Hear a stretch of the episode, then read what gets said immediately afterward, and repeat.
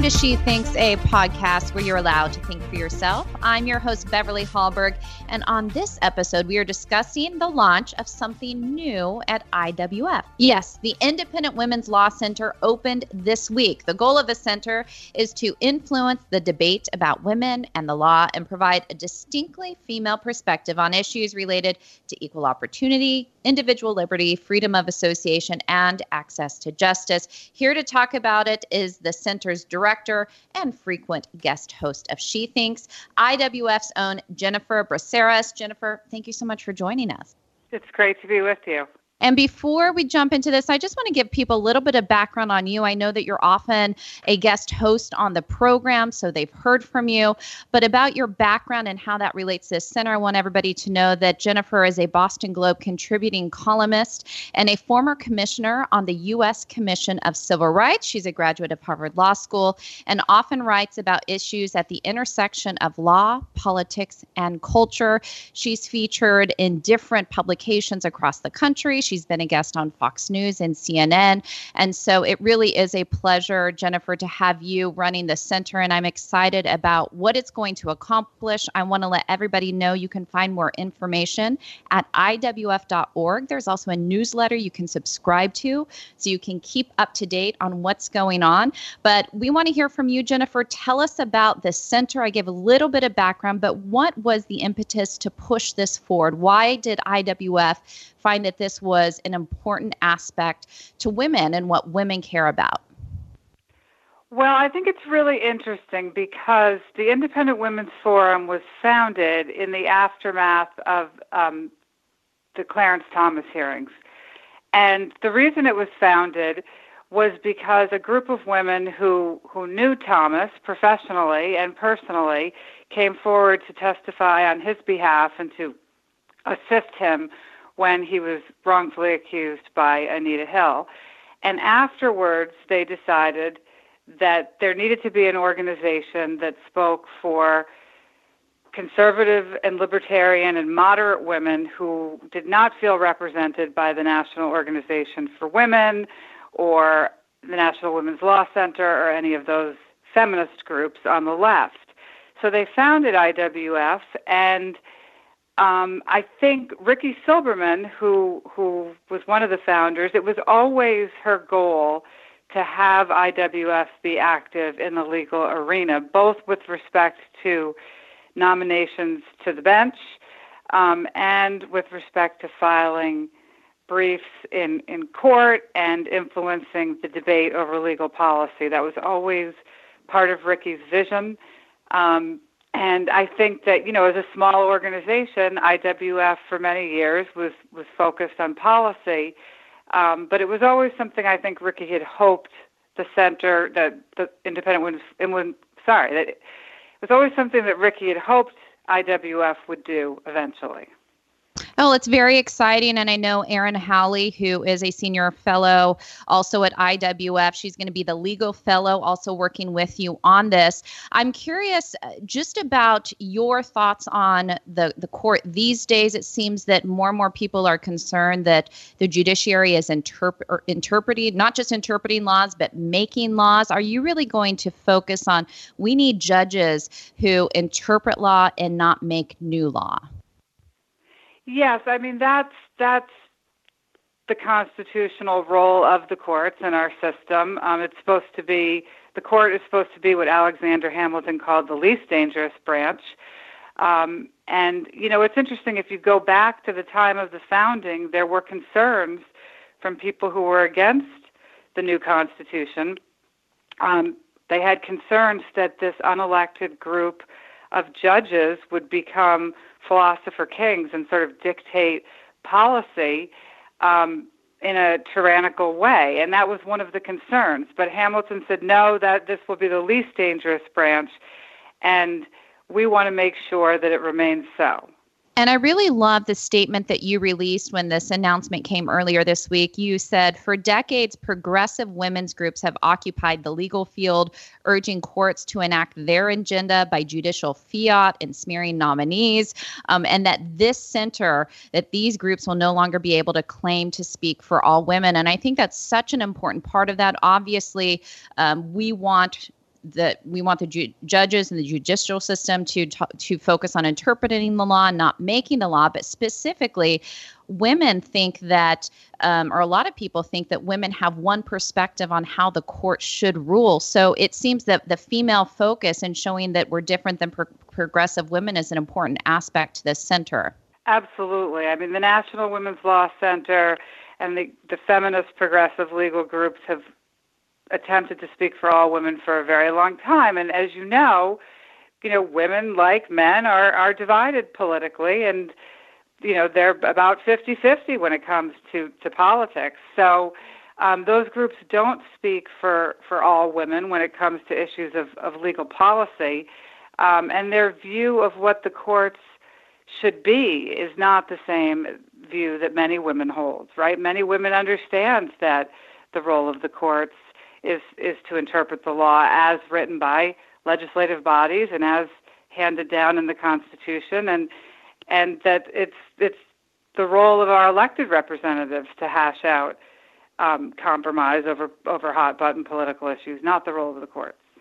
And how will the center decide what it focuses on? I know that you have already filed three briefs, um, and those were in August and, and September. But how are you going to decide what cases you're going to focus on? Is, is there a certain method that you're going to be following? Well, we would like to weigh in on cases where we think we can make a distinct point. So there are a lot of other groups, women's groups, conservative groups, libertarian groups that that might file in cases. We think we're unique in that we are both a women's group and a conservative slash libertarian group. So we we're looking for cases where we think we can make a unique point. And one of those cases is currently before the Supreme Court. It's called Harris Funeral Homes.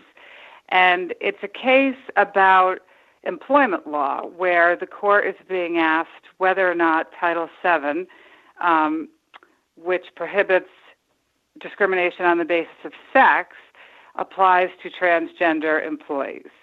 And a lot of conservative groups are weighing in saying, no, it doesn't apply to, um, to transgender employees, that the word sex in the legislation, when it was enacted in 1964, refers to biological sex and, you know, if Congress wants to include gender identity or sexual orientation or, or any other category, it can do so, but it did not do so in 1964, and it's not for the court um, to, to enact that policy. So a lot of conservative groups are saying that.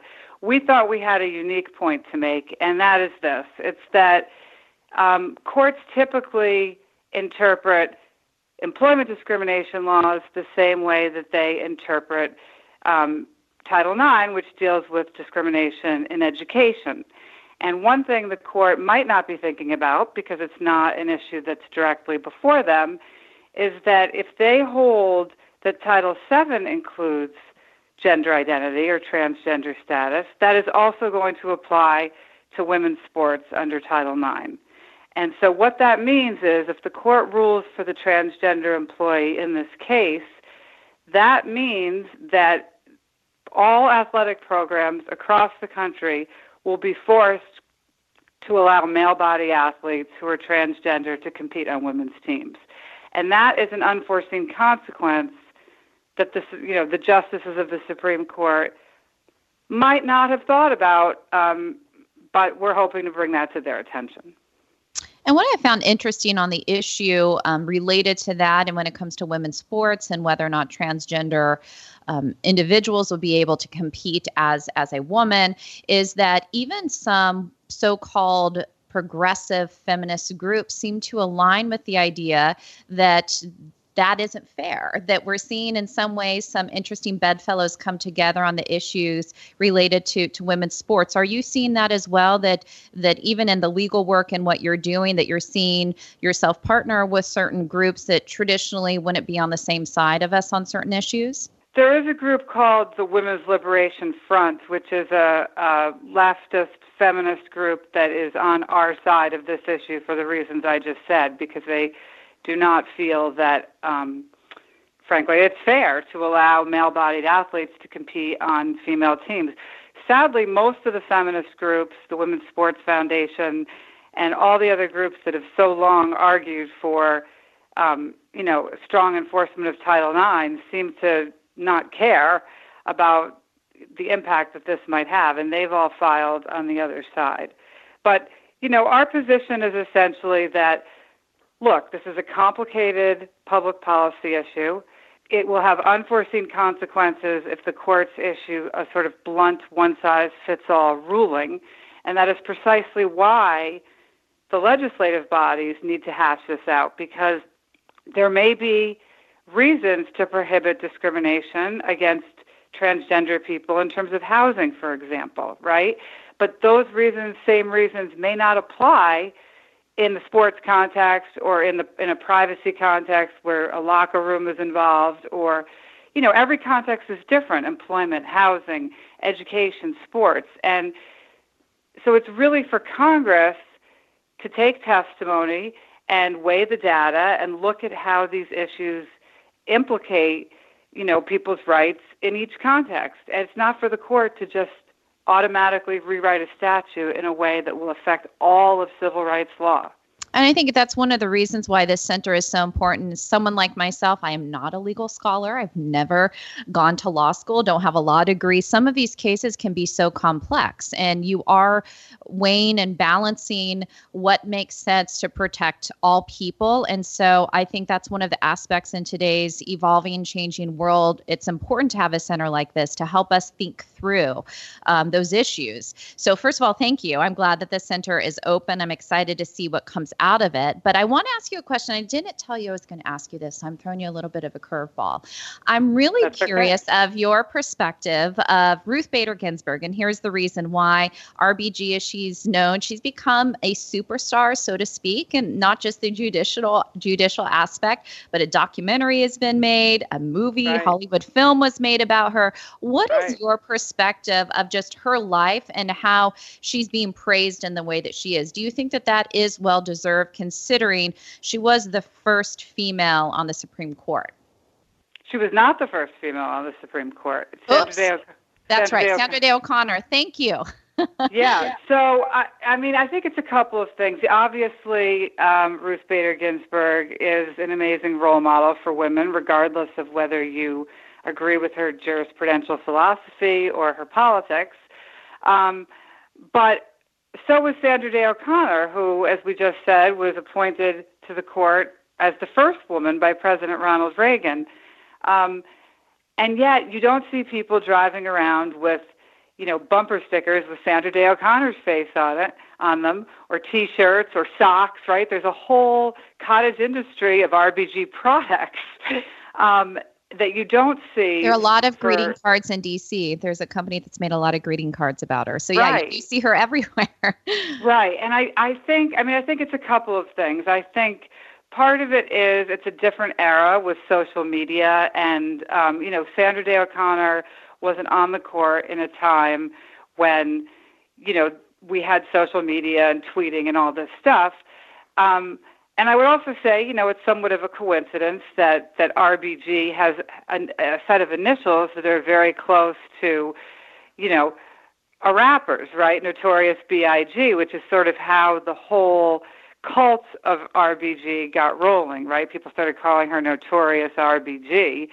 Um, so part of it is, is I think, those cultural differences, but part of it is what IWF President Carrie Lucas – talks about in her book on progressive privilege, which is that, you know, because she's um, a more liberal justice who was appointed by a Democrat, she becomes this icon um, in a way that that a woman appointed by President Ronald Reagan does not. So I think it's all of those things combined. And of course, the Supreme Court came into focus in the past year, and even again um, a couple weeks ago, Justice Kavanaugh. We know the story behind him. There even call for calls for impeachment a couple, two or three weeks ago against him. Once again, what has been IWF's perspective on now that we can take a step back? It's been a little bit over a year, and how his confirmation process was handled. Is that is that another reason why the center is here to try to stand up for for judges? Um, to to have a say or to at least be part of the the public square and talking about these types of issues? It is absolutely one of the reasons that that we decided to go forward and and um, launch the center now. Um, like I said, it was sort of always part of Ricky Silberman's vision for IWF, but the urgency became clear last year um, with the, the nomination of Justice Kavanaugh and the way he was treated. And in fact, you know, it really um, illuminated the fact, it illuminated a pattern, frankly, that, that started with Judge Robert Bork, um, continued with Justice Clarence Thomas, and really came to fruition um, with the Kavanaugh hearings because when you look at the totality of how the left behaves when when conservatives are nominated to the court, you see that they will stop at nothing um, to prevent them from getting on the court or to bully them into you know maybe changing their their jurisprudential views on things. I mean, this is all part of a pattern um, by the left that we feel we need to stand up to. And what do you say to people out there who say, as a female, as you're talking about these issues, you mentioned Judge Bork, you mentioned Clarence Thomas, you mentioned um, Justice Kavanaugh, that how can you be for women and what women care about if you're supporting these men? What do you say to people who think that you, you aren't fighting for women by having this perspective? I would say that none of these men mistreated women. Um, that that's false to begin with. Um, and I would say that there's nothing about their jurisprudential philosophy that is harmful to women. Um, these are people who understand what the proper role of a judge is, and that's not something that's harmful to women. In fact, it's it protects women's voice in the political arena because if a judge or a group of nine elect, unelected judges takes decisions out of the hands of the voters, that's taking power away from women as well as as well as all Americans. So I don't think it's inconsistent. Um, and of course, IWF is happy to support you know female nominees to the bench and to the Supreme Court who who subscribe to a restrained originalist constitutionalist philosophy of the court. I mean, we would be more than thrilled to see an appointment of a of a constitutionalist female justice in the future, and, and I'm sure that we will. So, it's it's not that we supported Clarence Thomas or Brett Kavanaugh because they're men. We supported them because they were good judges who understand the proper role of the courts. And as the Supreme Court is going to be figuring out what cases to take up, we'll of course have oral arguments again in the spring and decisions in June. What court cases are you most focused on? Because I know you're always giving us good information of what we should be paying attention to. Well, we're focused this this fall. We're going to be hearing oral arguments in the um, Harris Funeral Homes case, which is the case I talked about that deals with um, whether or not the civil rights statutes apply to transgender individuals. Um, so that's one we're very focused on. Um, we're also we filed a brief in the Supreme Court for cert, asking the court to take up the case of Americans for Prosperity versus Becerra, which is a case out of the Ninth Circuit involving donor privacy. Um, we think that's a very important issue. That's that's a case where the the California Attorney General, who at the time was Kamala Harris, um, wanted uh, organizations to hand over their donor lists, essentially. And Americans for Prosperity said, no, we're not going to do that. That violates the First Amendment right to give anonymously. And they lost in the Ninth Circuit, and now we're asking the Supreme Court um, to hear that case. And we think we have a, a unique point to make there because a lot of civil rights causes, including the suffragist movement, were founded were funded, sorry, in part by anonymous donations. And so anonymous giving is a very important part of our history and uh, of the history of philanthropy and civic participation in this country. And so we're hoping the Supreme Court will will take that case up and reaffirm the First Amendment right to anonymous giving.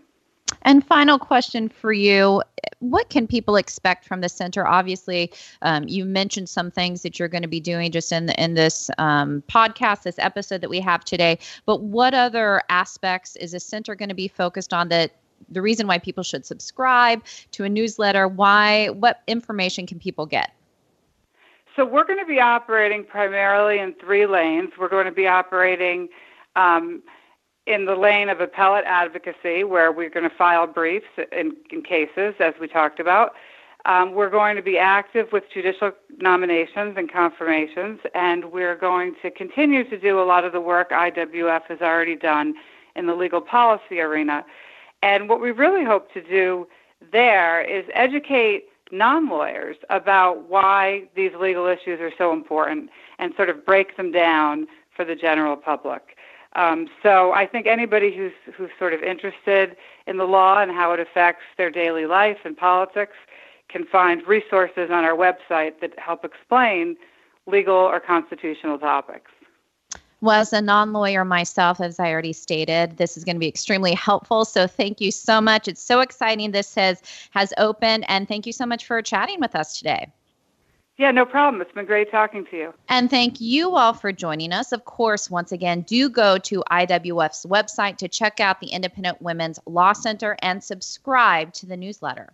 I also wanted to let you know of a great podcast you should subscribe to. In addition to She Thinks, it's called Problematic Women, and it's hosted by Kelsey Bolar and Lauren Evans, where they both sort through the news to bring stories and interviews that are of particular interest to conservative leaning or problematic women. That is, women whose views and opinions are often excluded or mocked by those on the so called feminist left. Every Thursday, hear them talk about everything from pop culture to policy and politics by searching for Problematic Women wherever you get your podcasts. Last, if you enjoyed this episode of She Thinks, do leave us a rating or a review on iTunes. It does help. And we'd love it if you shared this episode so that you can let your friends know about She Thinks and let them know there are more episodes that they can listen to. So, from all of us here at Independent Women's Forum, thanks for listening.